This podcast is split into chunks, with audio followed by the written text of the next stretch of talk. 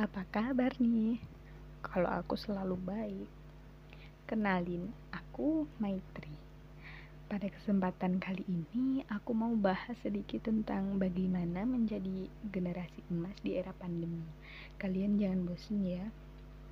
Kurang lebih udah hampir 2 tahun lah ya pandemi COVID-19 melanda Indonesia dan saat itu semua kegiatan harus diberhentikan total dan diganti dengan serba online semuanya seperti sekolah, perkuliahan, kegiatan kantor, pemerintahan, kegiatan pasar, dan lainnya menjadi daring lewat rumah masing-masing. Eh, kalau kegiatan pasar enggak ada di rumah, ding ya. Pasti udah bosen banget kan ya selama setahun lebih di rumah aja. Nah, gimana nih cara kalian biar nggak bosen saat work from home? Pasti beda-beda tergantung cara masing-masing dong. Sebenarnya banyak hal positif dengan adanya pandemi ini, seperti tingkat polusi udara yang menurun, berkurangnya pembakaran bahan bakar minyak, lebih peduli dengan kesehatan, dan lain-lain. Tapi ternyata dampak negatif dari pandemi sangat meningkat di tingkat pelajar dan mahasiswa akibat pembelajaran online, yaitu menurunnya pencapaian belajar para pelajar. Ini salah satu tantangan kita para generasi emas untuk nggak ikutan malas belajar. Menurut aku, agar kita sebagai kaum milenial bisa menjadi generasi emas penerus bangsa, yaitu yang pertama, kita harus memiliki karakter dan budi pekerti yang baik.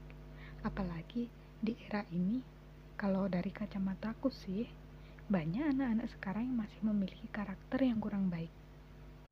Yang kedua, masalah kedisiplinan.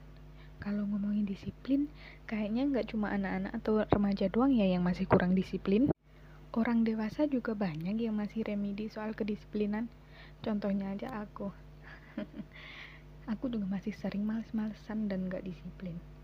Jangan ditiru ya. Nah, yang ketiga ini anti rasisme. Rasis tuh apa sih? Rasis itu menganggap rasnya atau kelompoknya atau golongannya itu lebih unggul dari yang lain. Nah, nggak boleh itu kita memiliki sikap kayak gitu. Karena selain merugikan orang lain, rasis juga merugikan diri sendiri. Maka dari itu, sebagai generasi emas penerus bangsa, jangan sampai bersikap rasis ya. Yang selanjutnya ada ekonomi kreatif.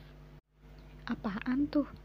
Ekonomi kreatif itu sebuah konsep di bidang perekonomian di era ekonomi yang baru dengan mengutamakan kreativitas, inovasi, dan informasi yang di mana ekonomi kreatif ini mengedepankan sumber daya manusia yang memiliki pengetahuan, kreativitas, dan ide sebagai aset untuk membuat perekonomian bergerak maju seperti menciptakan lapangan pekerjaan membuat masyarakat menjadi lebih kreatif, mengurangi angka pengangguran, dan meningkatkan inovasi di berbagai bidang.